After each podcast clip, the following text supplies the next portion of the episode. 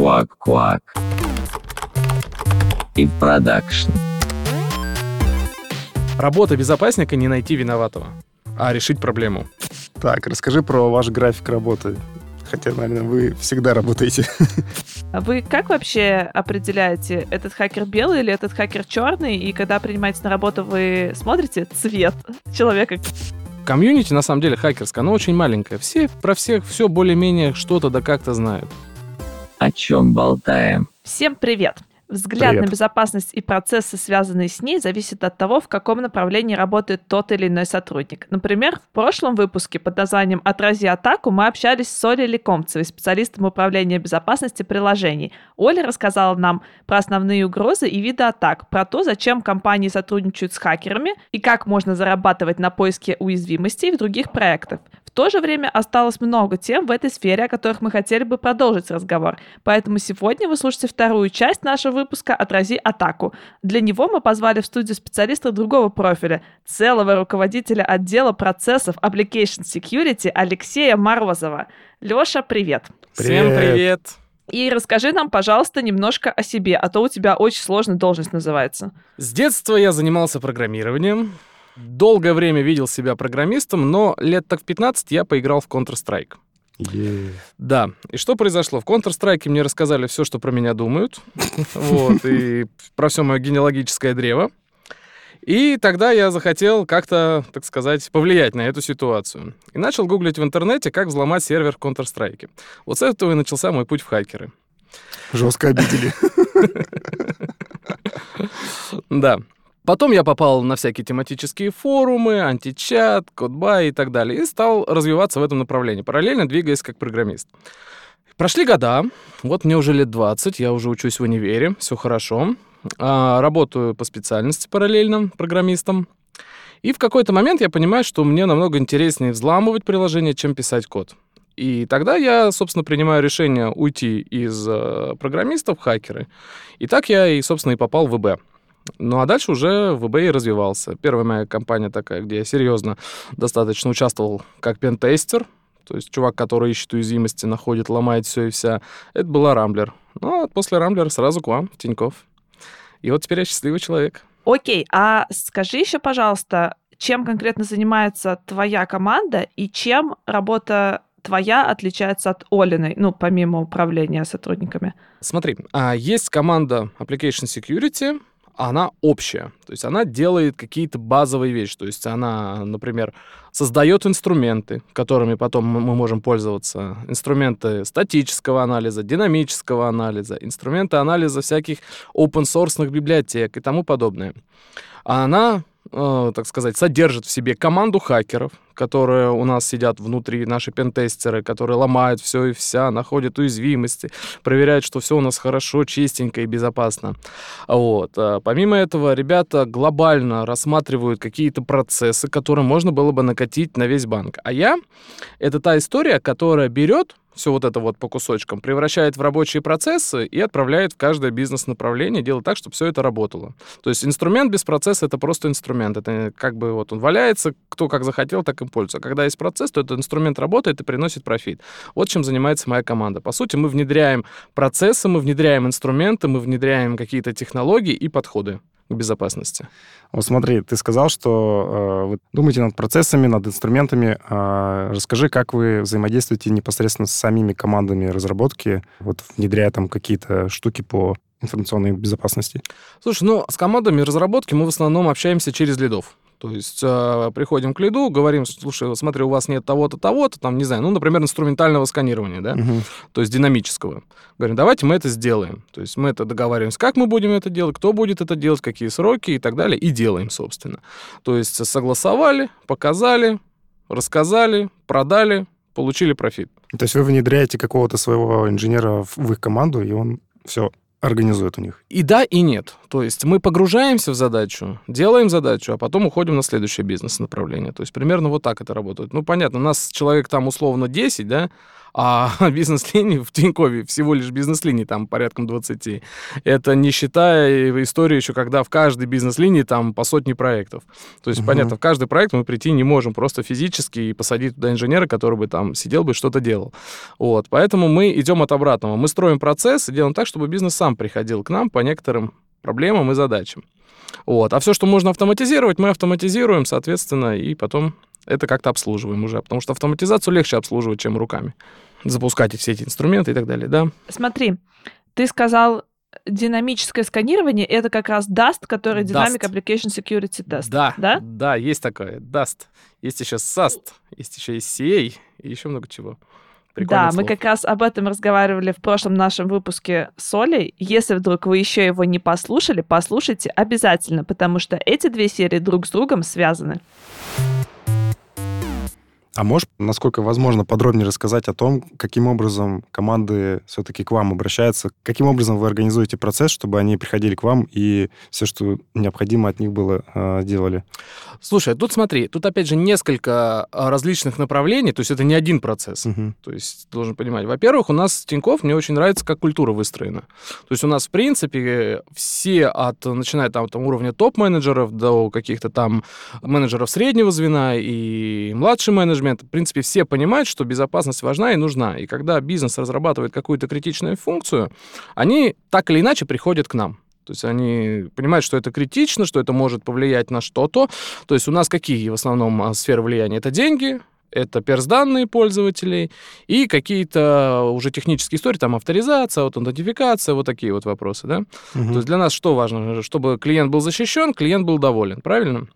Правильно, чтобы там у него ничего не падало, ничего не сбоило и так далее. Вот в таких вопросах бизнес, как правило, когда он затрагивает какую-то фичу, связанную с этими историями, приходит к нам сам. Но так бывает, конечно, не всегда. Иногда мы, наши аналитики, э, смотрят на глобальные какие-то вопросы каждых бизнес-линий, ну, например, там инвестиции, банк, э, страхование и так далее. А, смотрят, понимают, что здесь нужен обсек-инженер, то есть более глубокая техническая экспертиза, и они уже зовут нас Мгм. прям сразу. А наши аналитики посмотрели на задачу, поняли, что здесь есть вопрос безопасности, и его нужно хорошо изучить. Тогда они приходят к нам, и, собственно, мы уже дальше работаем вместе. То есть обсек это не какая-то отдельная э, структура, то есть мы все, так сказать, в одном колесе. Вся наша безопасность это департамент. Мы как и с инфраструктурной безопасностью взаимодействуем, так и с СОКом и со всеми остальными отделами. С соком. Сок это что? Security Operation Center. Это те самые бравые ребята, которые отражают атаки, которые э, дают нам спать спокойно.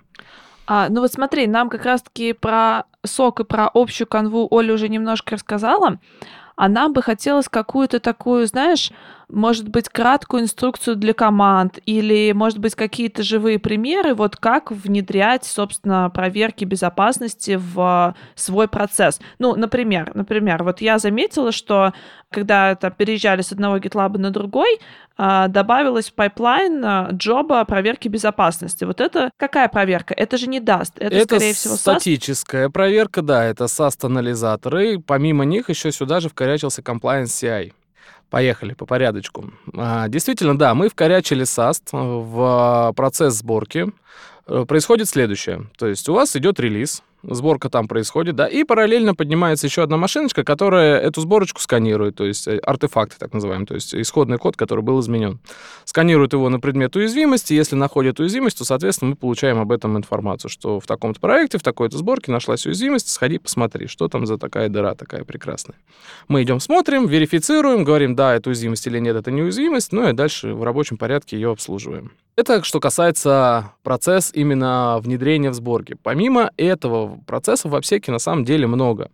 Есть процесс поиска уязвимостей. То есть это отдельная совершенно история. То есть у нас каждый год мы заказываем внешний аудит на каждую бизнес-линию. То есть в год у нас их проходит порядком, ну, 20-30, если не соврать. Это что значит? Мы берем заказываем услуги внешних компаний, которые, пентестеров, которые приходят и говорят, мы сейчас вас поломаем за такие-то деньги, найдем вам уязвимости, дадим отчет. Говорим, прекрасно, давайте. Они ломают, приносят отчет с уязвимостями, мы эти уязвимости потом также обрабатываем, а, устраняем и, соответственно, идем дальше. Это другой процесс. Есть еще один процесс, называется внутренний аудит. Это когда силами своими мы делаем примерно то же самое, но более точечно, потому что стараемся собственные ресурсы не палить на какие-то большие проекты, потому что это очень трудозатратно. Вот, ну, например, появился новый проект. Что-то Тиньков захотел разработать, создать с нуля. Мы, как, скажем так, на передовой находимся, в команде с инфраструктурщиками. Идем и смотрим. Они с инфраструктурной части, мы с прикладной. Мы начинаем его ломать как хакеры, исследовать со всех сторон. Э, В том числе, помимо того, что мы ломаем, мы еще и строим. То есть мы сразу говорим, где там нужны какие контроли безопасности, выкатываем требования какие-то для безопасности, и, соответственно, потом все это в скопе работает безопасно достаточно. Это тавтология получилась. Помимо этого, есть еще один процесс, который мы сейчас активно стараемся развивать, называется релизная политика. Вот он мне нравится из таких, вот, скажем, процессных вещей больше всех, потому что он заставляет бизнес уже задумываться о безопасности еще на этапе ее постановки. Ну, например, есть задача. Ну, давайте возьмем какую-нибудь задачу простую, я не знаю, там, сменить с парольной аутентификацией на смс. Мгм. И когда ставит бизнес-задачу в Jira, у него появляется галочка, нужна здесь безопасность или не нужна. Там описаны критерии, по которому принимается это решение. И когда бизнес ставит эту галочку, уже в автоматизированном процессе мы понимаем, что появилась задача, которую нужно обслужить. Вот к этому хочется прийти в итоге. А, Это как еще А, один из примеров. Да, слушай, а вот давай вот на этом примере чуть-чуть так э, поподробнее остановимся. Мне просто интересно, ставят галочку, это хорошо, ну а если они не поставят галочку, там невнимательно прочитают вашу инструкцию или не до конца ее поймут. Но человеческий фактор всегда и везде может быть, кто-то галочку не поставит, но для этого как раз у нас есть наши прекрасные security-аналитики, которые так или иначе все равно смотрят на все. То есть, если мы поймаем какую-то задачу, что где-то мы должны были посмотреть, а не посмотрели, то, соответственно, это будет разговор с человеком, который не поставил эту галочку. А, разговор не в ключе, а почему ты такой засранец не поставил галочку? Такие слова можно? Можно, можно. Вот, не поставил галочку. А а просто объясни человеку, что почему, может, просто не знал, может, не понял. То есть где-то, возможно, это наш косяк. Не так донесли задачу, да, что надо, когда эти галочки ставить. То есть разобраться, в чем причина, что галочка не была поставлена, разобрались, поехали дальше, чтобы впредь такого не допустить. Ну, так у одного же проекта может быть просто дофигища каких-то задач новых. И проектов таких много. Ваши аналитики как находят время, чтобы все это просматривать, где там стоят галочки, где не стоят галочки. Ну, так есть же первоначальный фильтр. Называется здравый смысл. Ну, смотри, например, задача перекрасить кнопку. Ну, интересно безопаснику смотреть на эту задачу или нет, как ты думаешь?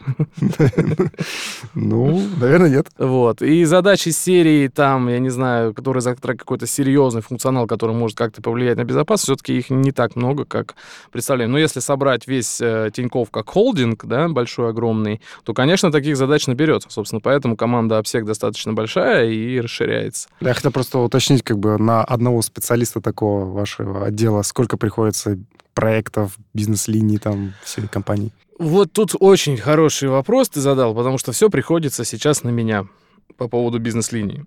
Мгм. Команды тоже занимаются, а, но у команд более такое таргетированное направление. То есть, ну, например, наш offensive, это наши пентестеры и хакеры, Мгм. они занимаются только аудитами и обслуживанием уязвимостей. А наш а, условные ребята DevSecOps, они занимаются разработкой инструментов. То есть каждый вносит мощный вклад. То есть, по сути, на весь обсек приходится все. Нет такого, что там а, пол обсека занимается там инвестициями, пол обсека занимается там условно банком. То есть мы стараемся охватить все, и мне даже кажется, что у нас это в какой-то степени получается, но, естественно, это сильно рвет. То есть, э, понимаешь, шириной уходит глубина. Тут вот такой проблем. То есть мы можем брать все, обслуживать там точечными задачами, либо мы погружаемся в какой-то проект, но тогда уходит, соответственно, ширина. То есть чем глубже погружаешься в проект, тем а, меньше у тебя остается времени заниматься другим проектом. Мгм. Вот. Чтобы эту проблему решить а, каким-то образом, собственно, был придуман мой отдел. Вот, который занимается в основном задачами бизнес-линии, понимает их потребности и доносит это до кор-команды. Соответственно, кор-команда делает какие-то инструментальные либо процессные вещи, и обратно через нас мы все это внедряем. Круто. Вот вы, наверное, зашиваетесь там, конечно. Ну, да, Ты, наверное, задач всегда много, особенно сейчас, в такое непростое время. Знаешь, все началось с ковида. Мне кажется, вот он Ага. первоисточник всего. Сначала А- ковид. А, почему? Какая связь? Ну как какая связь? Потому что ковид, меняется мир, так сказать, правила игры меняются. Если раньше все работали в офисе, то теперь все стали работать на удаленку. Это опять же нагрузка на безопасность. Потому что какие-то сервисы приходится выставлять наружу. А, Появляется куча VPN-доступов, которые, не дай бог, куда-то там утекут. Огромная куча ключевых сотрудников уходит на удаленку. А, Соответственно, появляются такие проблемы, как, например, ключевой разработчик, архитектор получает VPN-доступ, а у него там на компьютере троян, да, не дай бог. То есть, соответственно, им нужно всем раздать комплайнс-ноуты, из которых там работают наши DLP-системы и так далее, и так далее, и так далее, наши антивирусы. И все это нужно делать в короткий срок, потому что это случилось вот так, в одно мгновение. То есть э, наша команда инфраструктурщиков, конечно, им, мне кажется, нужно медаль вручить за титаническую работу. Блин, а я, кстати, не задумывалась, что это так сложно. Мы как-то... Вот с Перешли, точки да зрения перешли, человека, да. который уходил на удаленку, это было так просто. Ты просто берешь свой рабочий Но ноутбук и по- перестаешь помимо, помимо того, что здесь команда безопасности вовлечена была, здесь еще команда IT, инженеров очень мощно вовлечена была. Нужно понимать, что безопасность сама по себе ничего не сделает. Все, что мы делаем, это благодаря, опять же, тому, что мы работаем с коллегами и с разработчиками, и с инфраструктурой, и с админами, и с SRE-инженерами, и так далее, и так далее, и так далее. То есть, а, опять же, мы, мы, так скажем, один из винтиков одной большой системы. Хоть один этот винтик оторви, и сломается все. Колесо не поедет. Квак-квак. А вот если вернуться немножко назад, вот ты э, сказал такую вещь, что внедряем какие-то проверки в релизный процесс, и вот да, как я приводила пример, значит, SAST, вы, получается, уже внедрили. Я помню, мы когда добавляли Dust, там была такая тема, которая меня достаточно сильно смутила, когда вот этот вот инструмент, он формирует какой-то отчет, отправляет его, э, собственно, вам в отдел безопасникам, и э, потом человек вручную разбирает этот отчет и смотрит ошибки, насколько там критичные или не очень критичные. Вот неужели нельзя проверки безопасности полностью автоматизировать, или это слишком сложно? Давайте сначала разберемся, что такое Dust. Давайте. Dust — это динамический анализатор кода. Смысл в чем? Если SAST, статический анализатор кода, ищет а, по паттернам каким-то, да, в коде уязвимость-неуязвимость, то динамически этих паттернов не видит. Что он делает? У него есть база, состоящая из так называемых пейлодов, хакерских нагрузок. Ну, например, если я подставлю кавычку в какой-то параметр, я ожидаю от него такого-то поведения. Если я там подставлю кавычку, там, например, или там задержка там, на 5 секунд, я ожидаю от него поведения, что он на 5 секунд сервак будет грузиться, например, да? И что делает Dust? Он вот такие пейлоды подставляет, поставляет, ожидает какое-то поведение. Если это поведение он встречает или намек на это поведение, то он говорит, что это уязвимость, либо потенциальная уязвимость. Dust у нас э, вкорячен как э, автоматизированный инструмент, Вкорячен он у нас а, в процесс интеграционного тестирования. Но полностью покрыть DAST ом все везде и вся, именно автоматизированно, это очень большая, сложная и практически невозможная задача. Потому что всегда будут встречаться какие-то проекты, а, у которых, а, там, не знаю, какой-то другой способ авторизации, например, да, не знаю, там, токеном они каким-то прям hardcode ом закрываются, например, да. Соответственно, для того, чтобы DAST хорошо и честно все просканировал, нам нужно сходить в проект, получить этот токен, настроить DAST персонально под этот проект. Вот. И тогда он будет более-менее честно, справедливо сканировать. Потому что если просто взять URL, запихнуть в Dust и сказать ему сканировать, то есть от этого эффективности очень мало. Почему мало эффективности? Потому что у нас нет авторизации, например, да, авторизационной связи. То есть он будет сканировать не как пользователь этой системы, а сканировать как гость этой системы. То есть я вот только пришел, у меня ничего нет, у меня только форма входа. И куда бы я ни тыкался, меня обратно на форму входа выкидывает, говорит авторизуйся. То есть от такого сканера эффективности мало. Чтобы сканер был действительно эффективным, его нужно внедрять именно в процессы, где уже гуляет каким-то образом честные запросы, я их так называю. То есть честный запрос — это с хидрами авторизации. Вот как бы действовал пользователь, например, на сайте, да, вот, вот так же примерно должен действовать DAST. Но это идеальная картина мира, к сожалению, пока такого идеального DAST не существует, который бы сам все понимал. Это уже что-то ближе к искусственному интеллекту. Поэтому мы, собственно, разговариваем с тестировщиками, под какие-то ключевые проекты настраиваем его персонально. Вот. Но охватить все и все а, сразу DAST ом, это очень задача, скажем так, не одного дня. И даже не одного года, я думаю. Особенно для такой компании, как Тинькофф. Так, но ты не ответил до конца на вопрос. Ну окей, допустим, под какие-то проекты персонально настроили.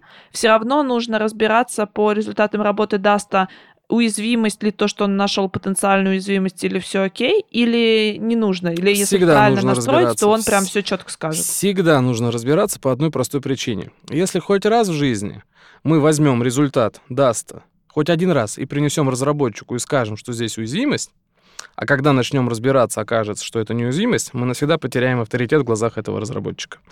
Поэтому каждая уязвимость, которую приносит нам каждый инструмент, в первую очередь должна быть верифицирована нами.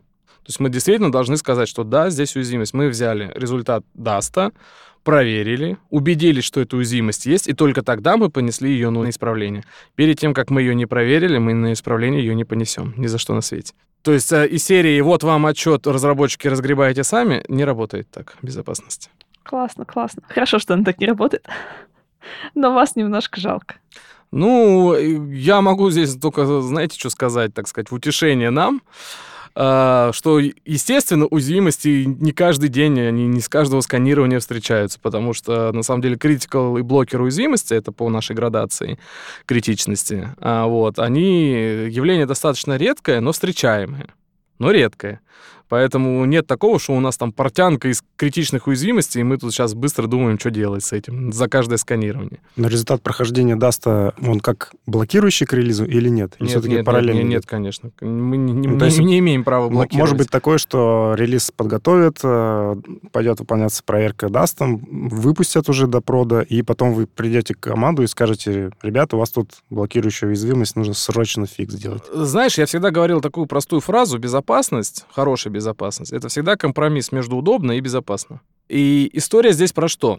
А, действительно, есть блокировки, но если это новый проект, то есть если запустился новый проект или какой-то новый важный критичный сервис, вот тогда да, тогда мы приходим туда сами, э, настраиваем даст условно, тот же самый даст, мы почему-то очень много про даст говорим, не- здесь не только про даст речь. Вот, то есть все наши, скажем так, тулзы, сканеры и все, на всю нашу мощь отправляем туда, со всех сторон проверяем, говорим, что это безопасность, все, выкатывайтесь, ребят, в релиз. Это вот так работает. А когда проект уже в релизе, уже работает, если там даст что-то, нашел, то уже в рабочем процессе, соответственно, с этим работаем. Не блокируем. Мы же им не можем сказать, остановите работу Тинькофф банка, потому что мы тут нашли уязвимость. Правильно? Ну, вот тут то же самое. А вот ты еще сказал про критичность э, багов. Расскажи, какие бывают градации критичности помимо критикалов и блокеров? И как быстро на них надо реагировать команде? Смотри, у нас есть блокер уязвимости. Это, соответственно, от самого названия, это самый критичный. Срок устранения такой уязвимости 3 дня. С момента того, как мы оповестили о ней. Вот. Ну и, как правило, это делается гораздо быстрее, даже в часы, потому что это очень страшная история. Вот. Critical уязвимости, они чуть пониже, но также они критичны. То есть, ну, например, через такие уязвимости можно провернуть, например, слив базы данных персональных, да? То есть вроде бы не супер страшная история для технических процессов, ну, слили базу данных, но для бизнеса это страшная история. То есть это репутация, это, опять же, деньги, это потом суды и иски, не дай бог, и это Центробанк, который потом за это все равно спросит каким-то образом. Потом у нас идет major. Это уязвимости тоже высокого уровня считаются.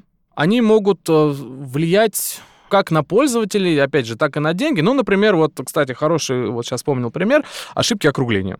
В инвестициях очень э, частенько история встречается из-за биржи, потому что биржа там округляет вверх, мы вниз, там по некоторым пр- причинам в некоторых сервисах, условно. И на таких ошибках округления могут сыграть злоумышленники. Каким образом? Ну, например, у меня есть там на счету 10 долларов, да, и рублевый счет. И я вот, гоняя между рублевым и долларовым счетами, там делаю себе условно там плюс 0,01 рубль, например, да. Сделал я так 100 тысяч раз, умножайте сами и получаете профит. Вот. Вот с такими вещами мы боремся, в том числе. То есть это уязвимости серии Major.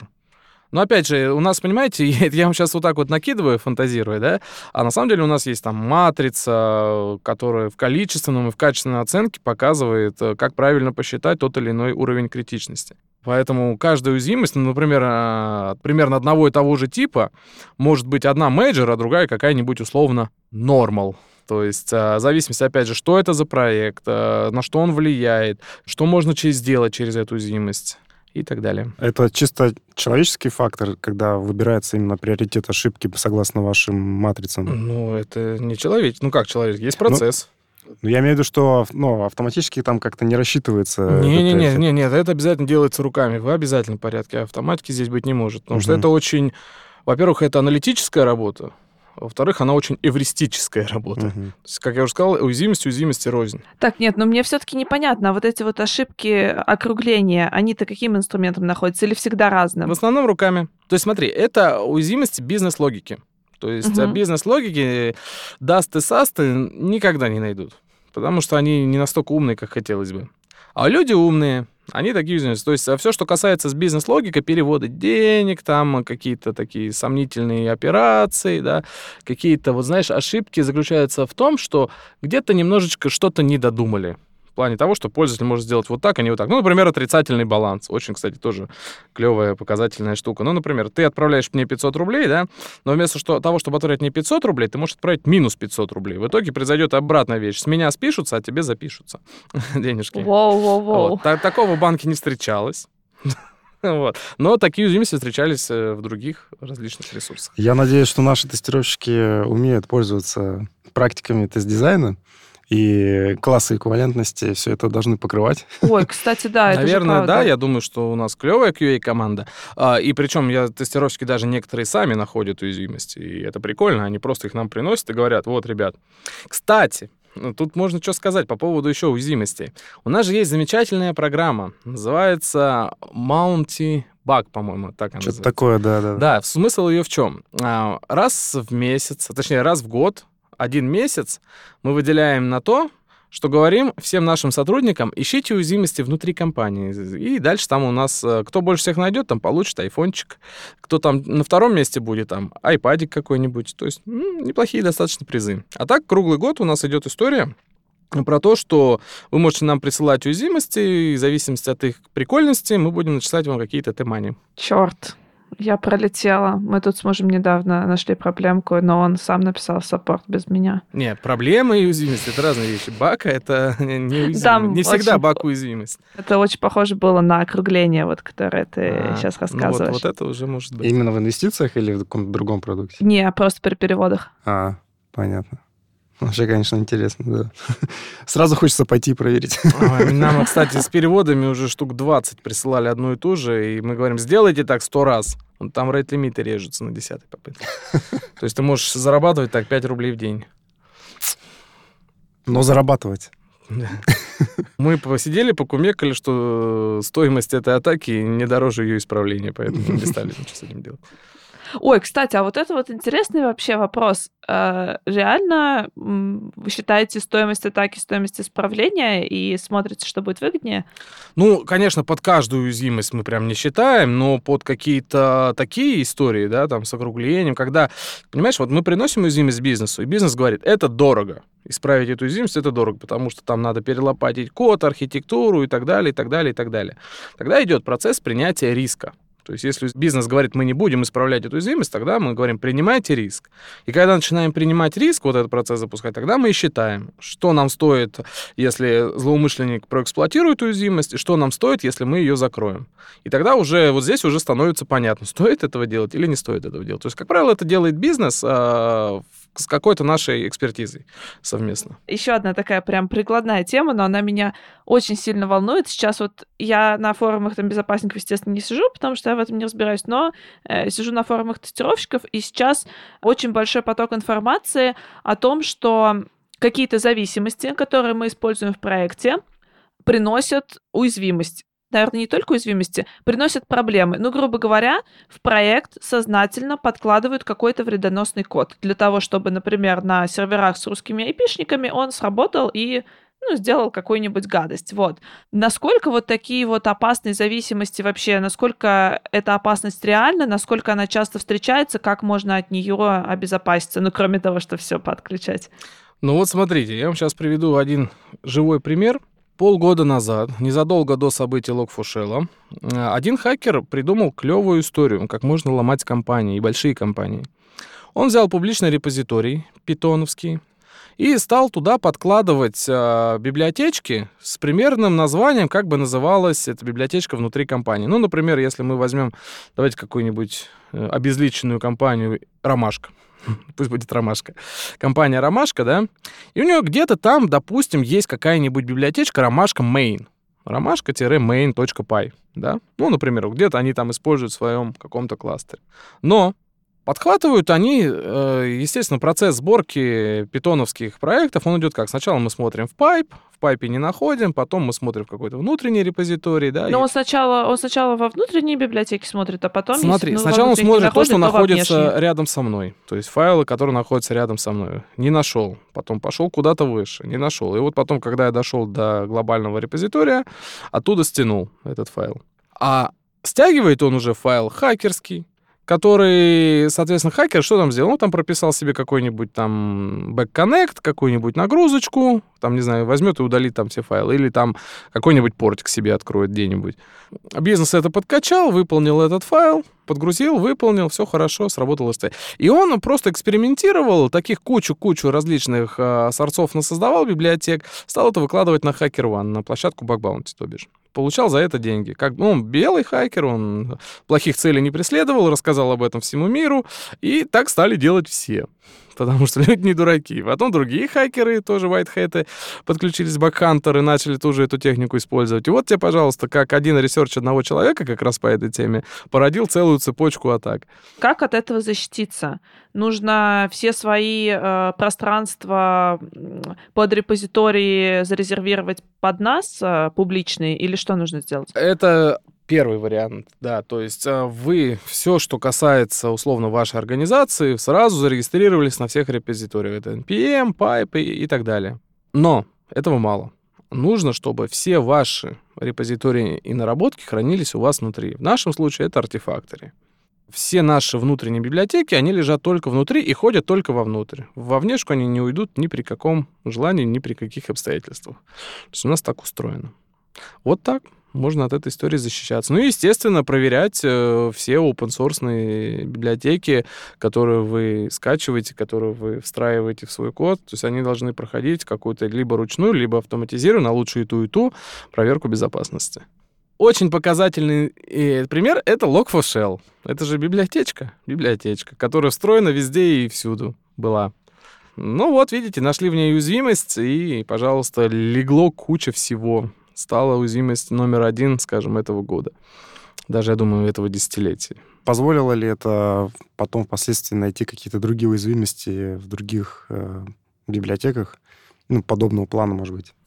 Нет, потому что в уязвимости Log4Shell она... Почему была доступна? Потому что там сам механизм шаблонизатора был так настроен. То есть там была определенная команда, которую он ел как э, исполнение команды, а не как просто сырой текст. И из-за этого, собственно, и была она доступна. Это конкретно особенность Log4Shell. То есть она никак бы не влияет на э, какой-то research дальнейший, чтобы найти какие-то еще другие уязвимости в аналогичных продуктах. А как вообще от подобного обезопаситься вот в будущем? Может быть, сейчас тоже есть какие-то опасные зависимости, а мы о них еще не знаем, что они опасны.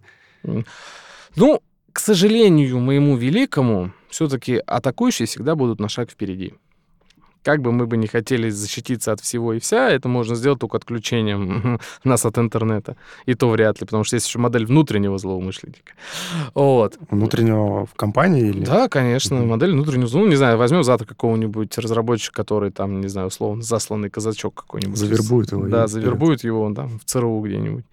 Вот, придет, он начнет здесь сливать что-нибудь. С этим тоже надо бороться же. Ты вот еще рассказал про white хакера. А какими еще хакеры бывают? Хакерский мир, он очень многогранный. Мы делимся как по направлениям, так и по типам. Два основных типа, на которые мы делимся, это White Hat и Black Hat. Соответственно, White Hat — это хорошие ребята, Black Hat — это плохие ребята. Это те, от кого мы защищаемся, собственно. Это те самые преступные группировки, хакеры-одиночки, которые пытаются проэксплуатировать те самые уязвимости для того, чтобы что-то с этого получить от компании.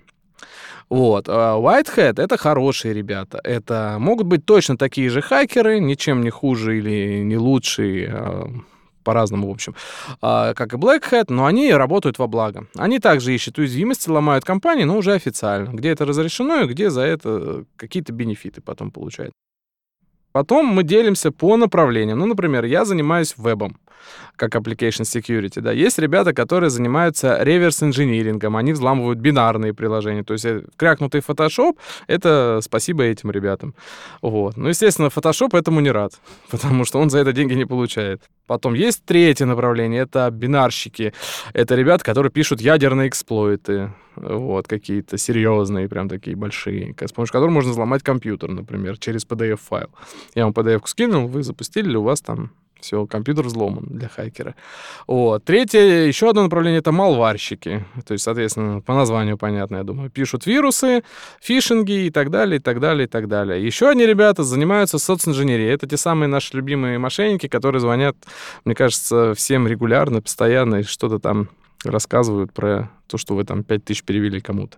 То есть направлений много вот таких вот. Но основные два типа — это white hat и black hat. Смотри, Лёш, ты сказал вот про белых хакеров и черных хакеров, а сейчас такое время, когда вот тонка эта грань между добром и злом.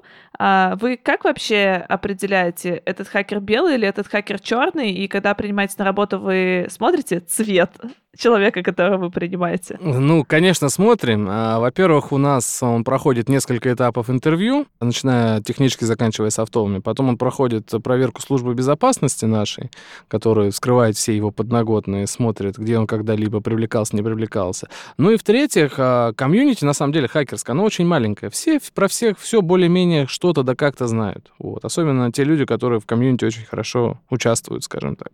Я один из тех людей.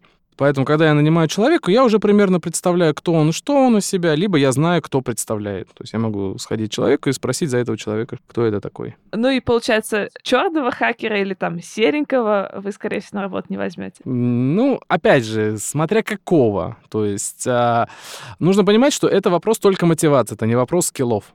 То есть и тот, и тот а, может быть крутым техническим экспертом. Вот, если там черненький хакер, условно, ну, чуть-чуть там где-то запятнался, условно, там, не знаю, ВКонтактике музычку слил, это один вопрос. А если он там в банк, там, условно, в каком-то крупном банке своровал миллиард, естественно, мы такого не возьмем, потому что мы сами банк. И для нас это риск. Ты сейчас вот э, говорил про то, что ты либо сам знаешь человека, либо там можешь через одну руку о нем что-то узнать. И мне пришло в голову, что это в точности как у QA в тусовке. Ну, а мы, кстати, во многом с вами похожи, что вы тестируете, что мы тестируем. Ну да, только с разных сторон. Ну да. Квак-квак. Смотри, Лёш, нам хотелось бы какую-то краткую инструкцию для команд разработки. Я понимаю, что не наша команда разработки, потому что у нас уже там все наверчено, с разных сторон проверяется безопасность. Ну вот абстрактная какая-то новая команда разработки или не новая, но которая там впервые задумалась о том, что, о, они уже доросли до того момента, когда надо бы им проверять безопасность. Вот э, что им делать, с чего им вообще начать? Знаешь, как говорят, есть э, два этапа развития компании – Первые, которым нужна безопасность, и вторые, которые считают, что безопасность им еще пока не нужна. До первых хакеров.